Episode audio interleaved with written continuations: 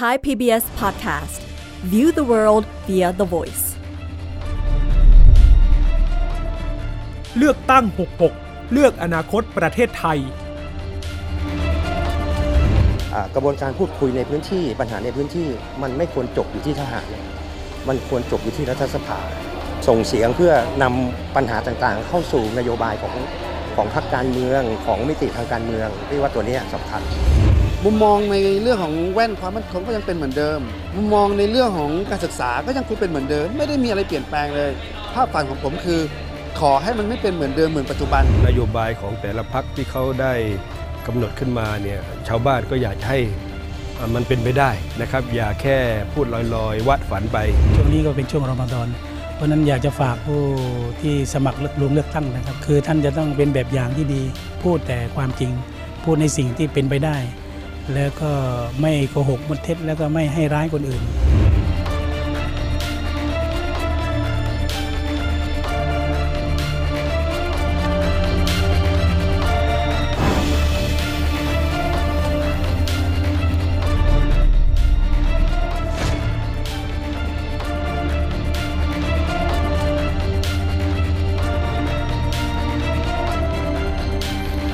ครับ สวัสดีค่ะ ต้อนรับเข้าสู่รายการเลือกตั้ง 66 เลือกอนาคตประเทศไทยนะครับ อยู่กับผมอุดชัยสอนแก้ว และคุณบุตรสิรินยิ่งเกียรติกุล มาติดอาวุธไปด้วยกัน เพื่อที่จะรู้เท่าทันพักการเมืองก่อนการเลือกตั้งครับโดยเฉพาะเวลานี้นะคะ การเมืองภาคใต้ต้องบอกว่าเดือดนะคะ มีทั้งพักการเมืองหน้าใหม่ครัค่ะบแล้วก็บ้านใหญ่บ้านเดิมนะคะ ที่มาเป็นคู่ขนานกันมาอีกอย่างหนึ่งก็คือความคาดหวังว่าภาคประชาชนจะเห็น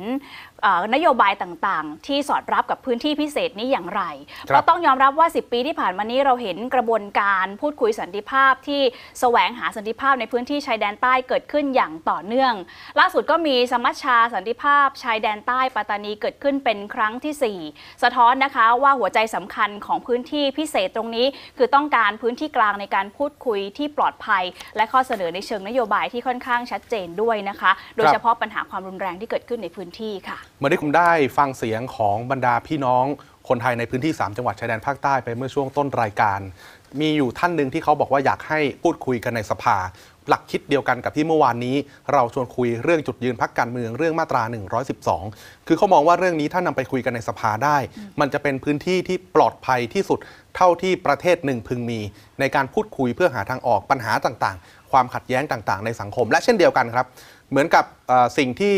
พี่น้องในพื้นที่ 3 จังหวัดชายแดนภาคใต้คาดหวังทำไมต้องเป็น 3 จังหวัดชายแดนภาคใต้ ปัญหามันเกิดขึ้นมามันทะลุทศวรรษไปแล้ว ใช่ค่ะ แล้วก็เป็นพื้นที่ที่เราบอกไปว่าเป็นพื้นที่พิเศษจริง ๆนะคะ ภาคประชาชนที่อยู่ที่นั่นก็เลยมีความคาดหวังว่า จะมีกลไกสำคัญที่จะเข้ามาช่วย แก้ปัญหาได้จริง ๆ โดยเฉพาะการมีพื้นที่กลางนี่แหละครับเป็นพื้นที่ปลอดภัยสำหรับทุกคนจริง ๆ เพราะถ้าเราดูจากข้อมูลของศูนย์เฝ้าระวังสถานการณ์ภาคใต้หรือว่า Deep South Watch ในช่วงปี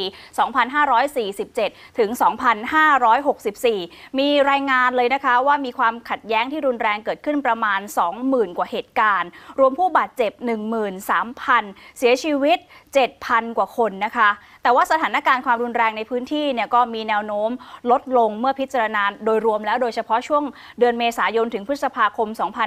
2564 เขาก็มีการไปสำรวจค่ะคุณดุรชัยสำรวจความคิดเห็นของประชาชน ในจังหวัดชายแดนภาคใต้เป็นครั้งที่ 6 แล้วนะคะ โดยมีเครือข่ายนักวิชาการ Peace Survey ไปเก็บข้อมูลกลุ่มตัวอย่าง 1,391 ตัวอย่าง ซึ่งเป็นกลุ่มคนที่อาศัยอยู่ใน 3 จังหวัดชายแดนภาคใต้นี่แหละค่ะ ปรากฏว่านี่คือเปอร์เซ็นต์ที่เกิดขึ้นนะคะ มีประชาชนอยู่ที่ร้อยละ 44.8 มองว่าสถานการณ์ความรุนแรงเนี่ยยังเหมือนเดิมเลยนะคะ ก็ครับค่อนข้างเยอะเหมือนกันนะคะ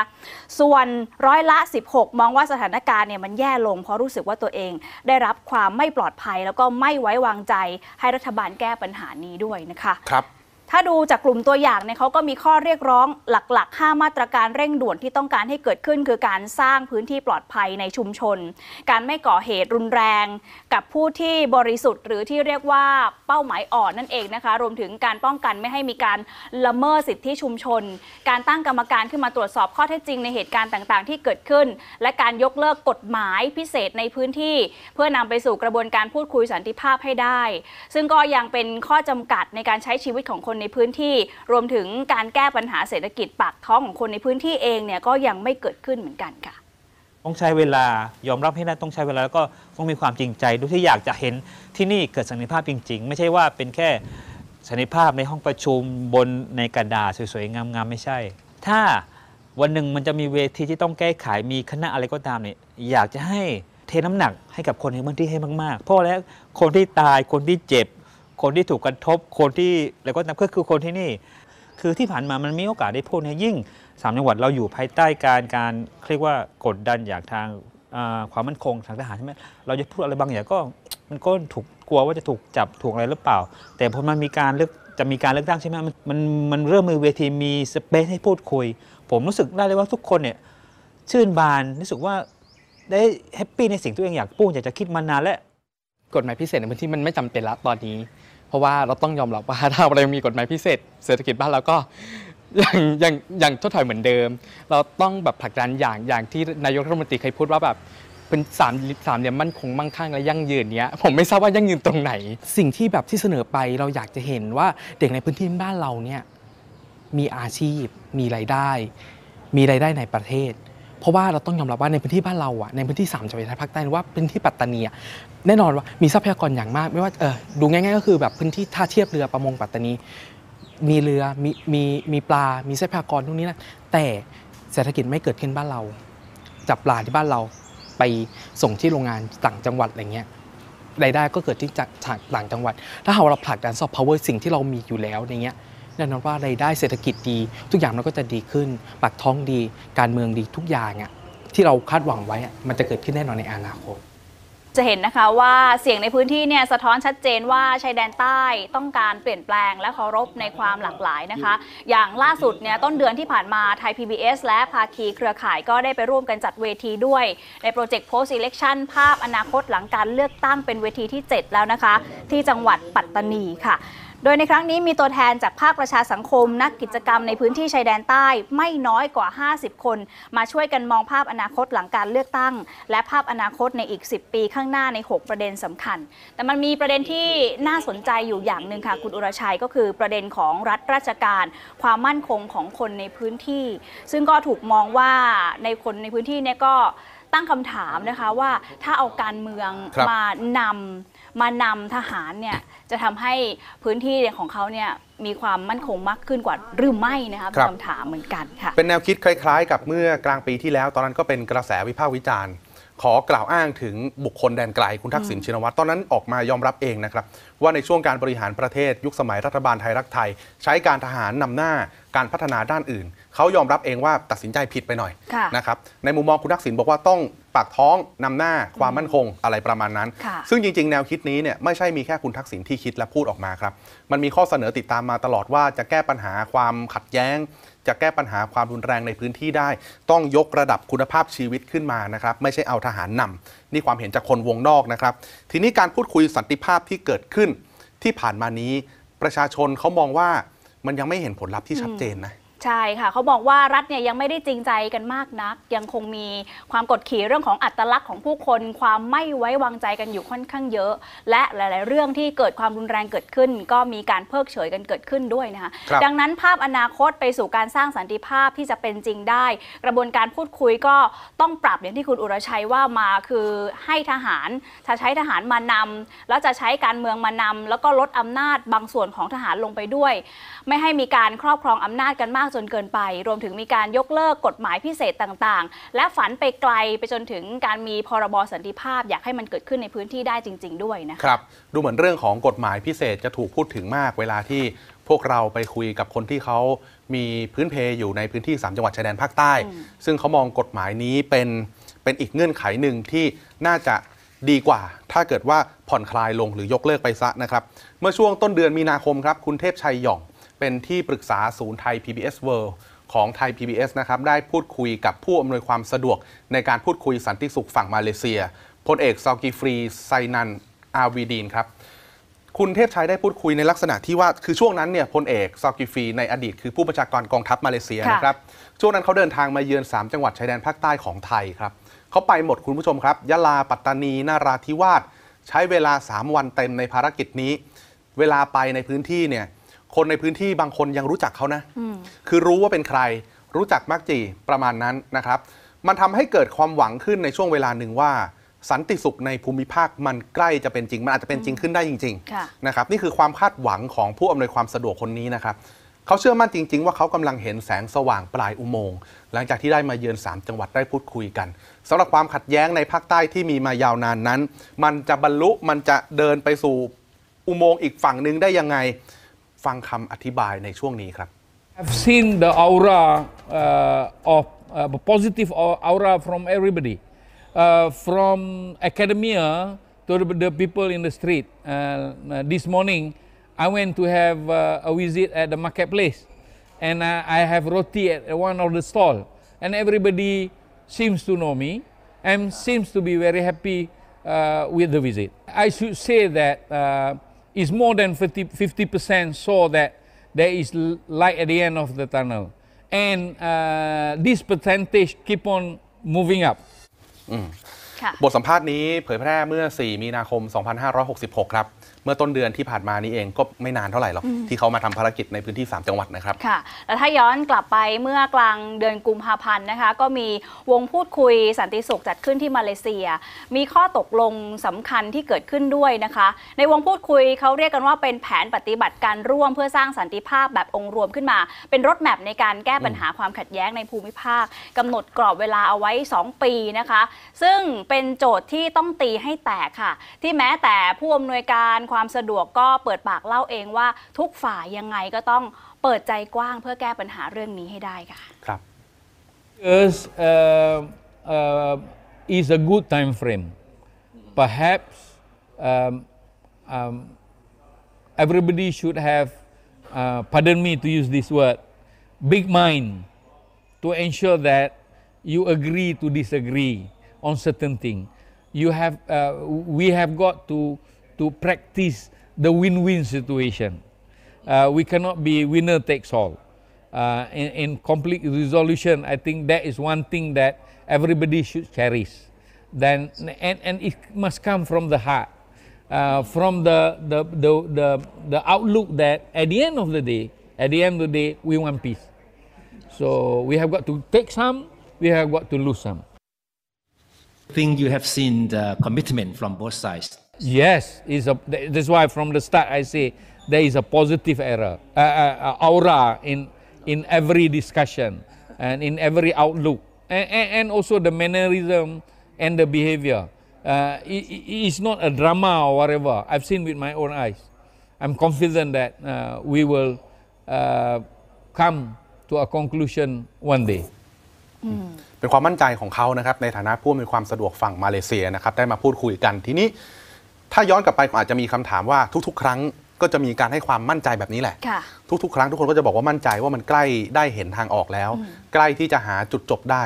แล้วพอมันไม่เกิดขึ้นเนี่ยประชาชนคาดหวังทันทีเลยว่า คนฝ่ายการเมือง ภาคการเมืองที่รับอำนาจจากประชาชน แล้วเอาอำนาจนั้น ไปใช้ในการบริหารราชการแผ่นดินไปจัดการแก้ปัญหาต่างๆ ในสภา เขาจะขับเคลื่อนได้ พอนักการเมืองรู้นะครับ แน่นอนเขาต้องพยายามที่จะจัดวางคน ขายนโยบาย ค่ะขายความใกล้ชิด ขายความเข้าอกเข้าใจในปัญหาในพื้นที่ แต่ละพรรคพยายามจะหาคนแบบนั้น มาเป็นขุนพลคนสำคัญในพื้นที่ 3 จังหวัดชายแดนภาคใต้ ค่ะ ผมอธิบายพื้นที่ 3 จังหวัดชายแดนภาคใต้ นี่เป็นพื้นที่การเมืองที่พิเศษครับ มีความเฉพาะตัวที่ผ่านมาเวลาเราบอกว่าภาคใต้คือภูมิภาคการเมืองของพรรคประชาธิปัตย์ค่ะนั่นไม่รวม 3 จังหวัดนะฮะ ค่ะ เวลาเราบอกว่าพรรคพลังประชารัฐ หรือว่าพลเอกประยุทธ์จันทร์โอชา มีความ มีความ popular มากอืมไปอยู่กับพลังประชารัฐพรรคพลังประชารัฐก็ popular มาก แต่นั่นไม่รวมพื้นที่ 3 จังหวัดชายแดนภาคใต้นะครับสามจังหวัดชายแดนภาคใต้ ไม่มีใครปักธงแล้วปักเลยได้ ใช่ค่ะ โดยเฉพาะการช่วงชิงในช่วงนี้ที่มีความเข้มข้นมาก มีบางพักการเมืองที่บอกว่าเป็นหน้าใหม่ด้วยครับแต่บางพักก็เป็นบ้านใหญ่บ้านเดิม แต่ก็มีการโยกย้ายพักการเมืองด้วย ดูเหมือนที่คุณอุรชัยบอกว่า ก่อนหน้านี้อาจจะมีการผูกขาดกันอืมได้เนอะว่ายังไงลงใครลงพักนี้มาเนี่ยก็ต้องเลือกคนนี้คนเดิม พื้นที่อื่นน่ะมันทำได้แต่เหมือนว่า แต่ดูเหมือนว่าปีนี้เนี่ยครับน่าจะไม่เกิดขึ้นแล้วนะคะสำหรับพื้นที่ 3 จังหวัดชายแดนภาคใต้เราก็เลยลองรวบรวมกันมาดูค่ะว่า แต่ละพักเนี่ยเขามีขุนพลนะเป็นใครกันบ้างนะคะ ไปดูที่พักแรกเลยค่ะ พักภูมิใจไทยนะคะ คนนี้ค่ะ คุณนัทมุดดีนอูมาน คนนี้เป็นอดีตสสนราธิวาสสีสมัย เป็นอดีตสมาชิกกลุ่มวาดะ ย้ายออกมาจากประชาชาตินะคะ ก็ย้ายออกมาคือจบสวยแหละพูดอย่างนี้นะคะ เพราะรว่าเขาก็ให้เหตุผลว่าเขาอยากจะมีโอกาสมาทำงานในฝ่ายรัฐบาล แล้วก็ยังรับหน้าที่ในการดูแลพื้นที่ 3 จังหวัดชายแดนภาคใต้อยู่นะคะ ก็คงต้องฝากกระแสอีกเรื่องหนึ่งคือกระแสการต้านกัญชาในพื้นที่ให้ได้ด้วยนะคะ คุณพักนี้แหมเรื่องนี้สำคัญฮะค่ะเป็นนโยบายที่สสมุสลิมสสที่นับถืออิสลามไม่จำกัดว่าพักไหนและเขา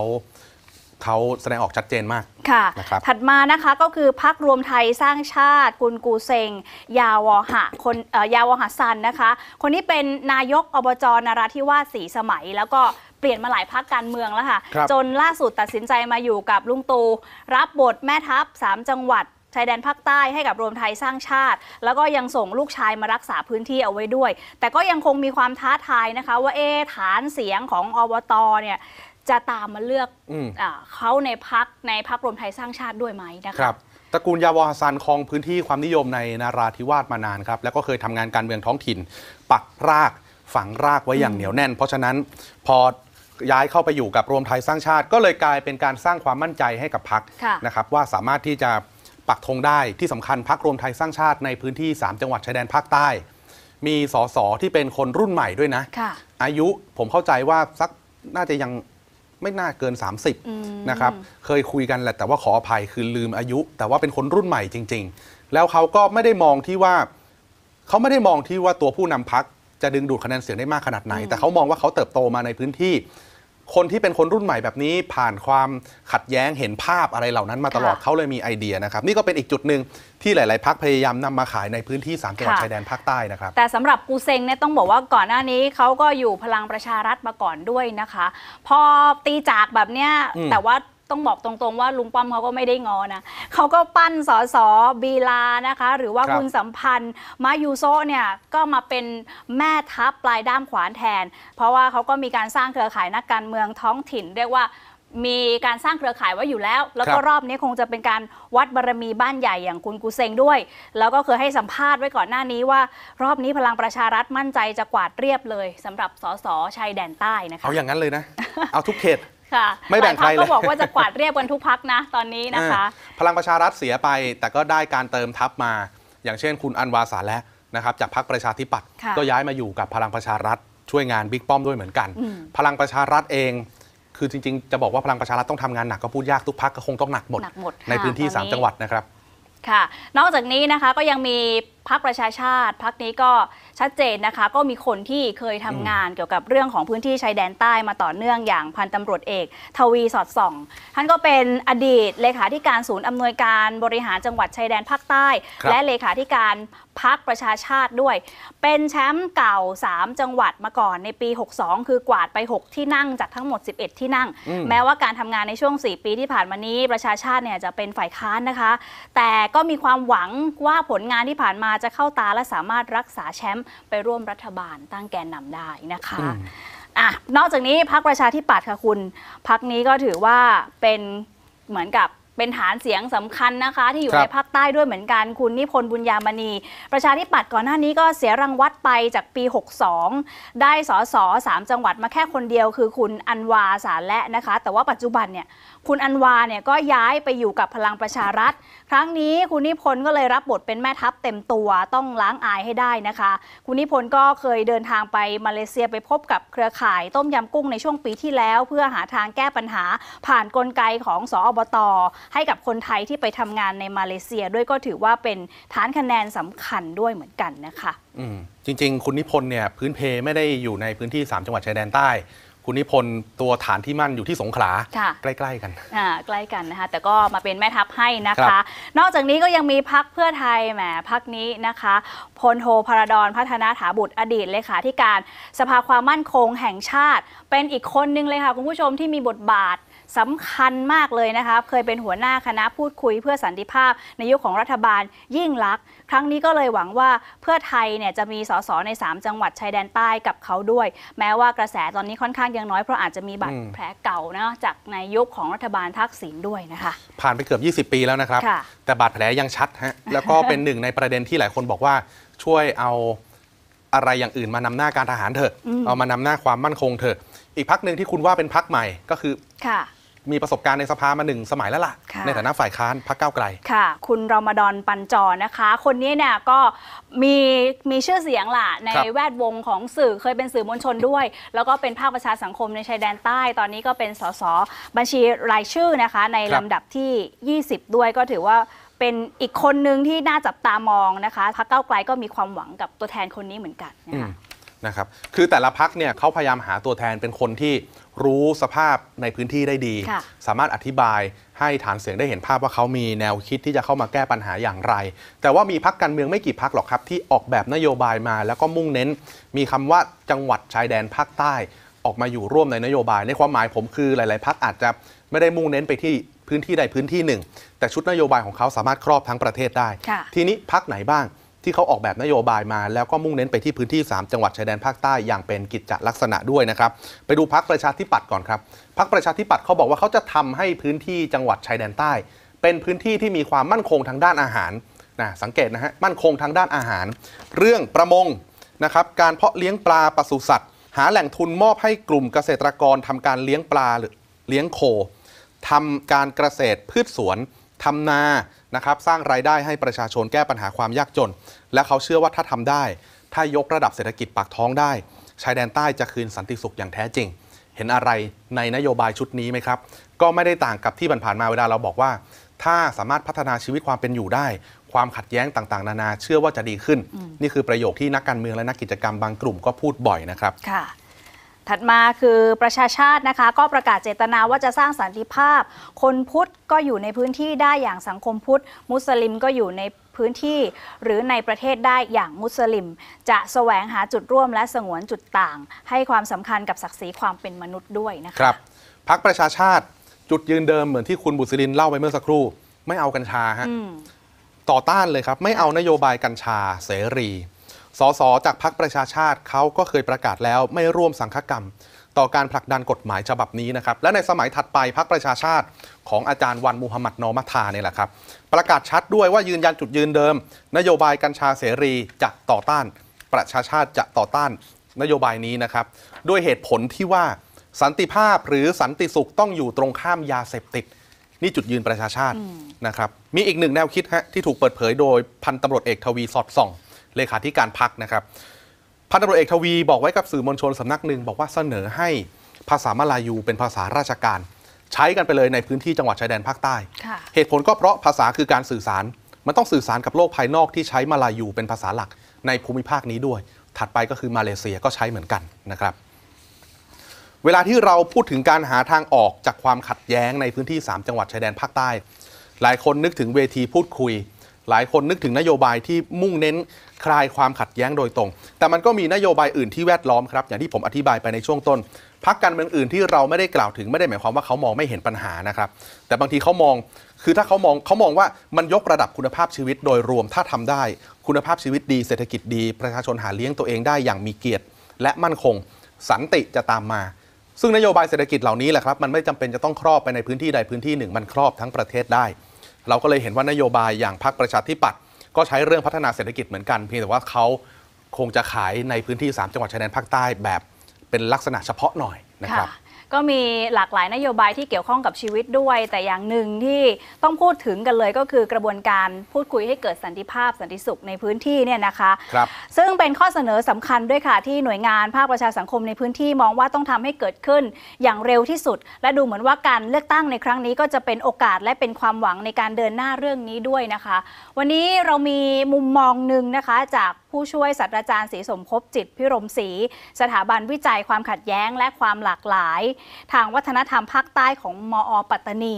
อาจารย์ก็วิเคราะห์เลยค่ะว่ากระบวนการสันติภาพหลังจากนี้ น่าจะเดินหน้าไปในทิศทางดีขึ้นนะคะ ไม่ว่าจะอยู่ในรัฐบาลไหนก็ตามค่ะนี่ทิศทางมันก็ไปในทางไปในทางดีขึ้นแล้วนะครับ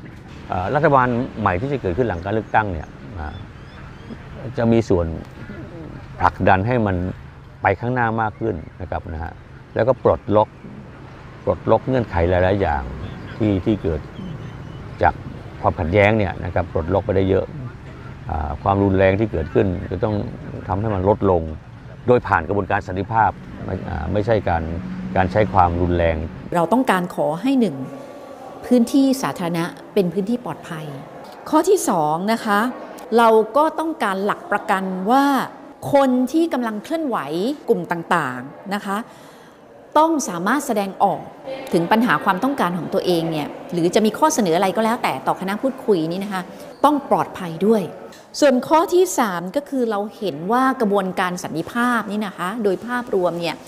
มันต้องครอบคลุมคนทุกกลุ่ม แน่นอนนะคะ นอกจากพักการเมืองก็มีกลุ่มคนรุ่นใหม่ด้วยที่เห็นครับความสำคัญของเรื่องนี้ เราชวนไปดูภาพการทำงานของคนรุ่นใหม่ในพื้นที่กันสักนิดหนึ่งนะคะ เป็นสื่อสร้างสรรค์ที่ต้องการจะเปลี่ยนการเมืองในพื้นที่นะคะเนี่ยค่ะก็เป็นสื่อที่ใช้ชื่อว่าสำนักสื่อวาตานี เกิดจากการรวมตัวของกลุ่มคนรุ่นใหม่ที่พยายามจะสื่อสาร และอีกบทบาทสำคัญในช่วงเวลานี้ใกล้การเลือกตั้งคือ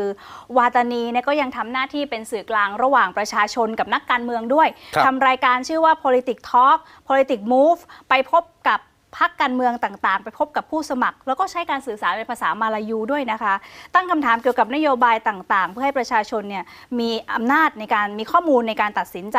มากยิ่งขึ้นด้วย หนึ่งในผู้จัดรายการเนี่ยคุณพงเมธล่องเส้งก็ไปพูดคุยด้วยนะคะ เขาบอกว่าสิ่งสำคัญคือต้องใช้ภาษาง่าย ๆ ในการสื่อสารเพื่อเปลี่ยนมุมมอง ให้คนในพื้นที่ภาคใต้เนี่ยมองการเมืองแล้วก็ปรับตัวให้เท่าทันการเมืองได้มากที่สุดลองฟังเสียงดูค่ะ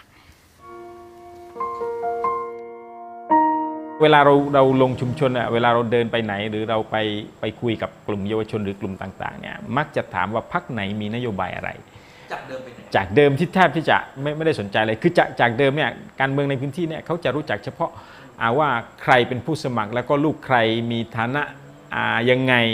เขาจะสนใจในเรื่องนั้นมากกว่า หลังจากที่เราพยายามพูดคุยเรื่องการเมืองให้ให้ชาวบ้านเข้าใจว่าอ่า จริง ๆ แล้วการเมืองมันมีผลต่อตัวเองยังไง นโยบายต่างๆนี่มันมีผลยังไง มันทำให้ชาวบ้านเนี่ยถามเรื่องนโยบายกันมากขึ้น ให้ความสนใจกับนโยบายของพรรคการเมืองมากขึ้น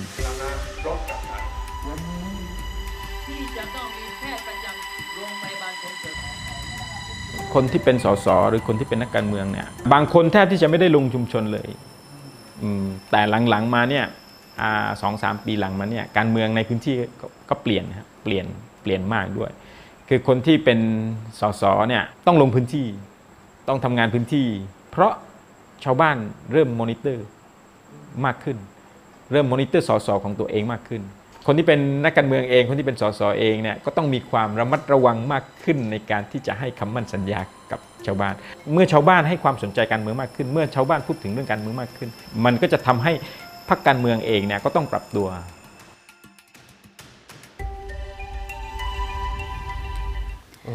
น่าสนใจนะคะ นอกจากคนรุ่นใหม่ประชาชนในพื้นที่แล้ว สิ่งสำคัญก็คือเราอยากจะรู้ว่าภาพอนาคตหลังจากนี้นะในพื้นที่ภาคใต้เป็นอย่างไรนะคะ ก็มีมุมมองของนักรัฐศาสตร์ด้วยนะคะว่าหลังจากนี้หลังการเลือกตั้งแล้วภาคใต้ในความฝันของประชาชนในพื้นที่เนี่ยจะเป็นอย่างไรลองฟังการวิเคราะห์เรื่องนี้จากอาจารย์เอกรินต่วนสิริค่ะ ถ้ามองในทางวิชาการแล้วถ้าไป 10 ปี ก็คือหมายถึงภาคใต้เนี่ย นับตั้งแต่วันเนี้ยก็คือไป 76 ใช่ไหมฮะ10 10ปี ก็ภาคใต้ก็จะอยู่ในลักษณะ 30 ปีพอดีเหตุการณ์ก็แรง ผมคิดว่าเราควรต้องพูดเรื่องของการปรับเรื่องของโครงสร้างอำนาจ เติมเรื่องประชาธิปไตย ไม่ใช่เติมในเรื่องแต่ความมั่นคงเข้าไปหมายความว่าเติมให้ประชาชนเนี่ยได้มีส่วนร่วม ทุกระดับตั้งแต่ระดับล่างจนถึงระดับสูงสุด เช่นกรณี ผมอาจจะต้องเรียนพูดตรงๆนะครับเนี่ยสเลขาสอบตสมมุติถ้าสอบตยังมีเนี่ยเลขาสอบตมาจากการเลือกตั้งได้ไหมเพื่อให้ประชาชนเนี่ยไปมีส่วนร่วมเพื่อให้ตำแหน่งอย่างเนี้ยใหญ่ ๆ คุมงบประมาณเนี่ยมันยึดโยงกับประชาชน นี่คือหลักคิดในรูปธรรมของคำว่าเติมประชาธิปไตยเข้าไป มันก็จะเป็นมิติเรื่องของแต่ความมั่นคงเหมือนเดิมคำถามก็คือว่า ไอ้วิธีการที่เราใช้มาตั้งแต่ 20 ปีที่ผ่านมา จนถึงปัจจุบันมันมันเวิร์กไหมหลายชีวิตที่ต้องสูญเสียไปเนี่ยมันคุ้มไหมผมอยากเห็นบรรยากาศของการพูดคุยเปิดให้ประชาชนเนี่ยพูด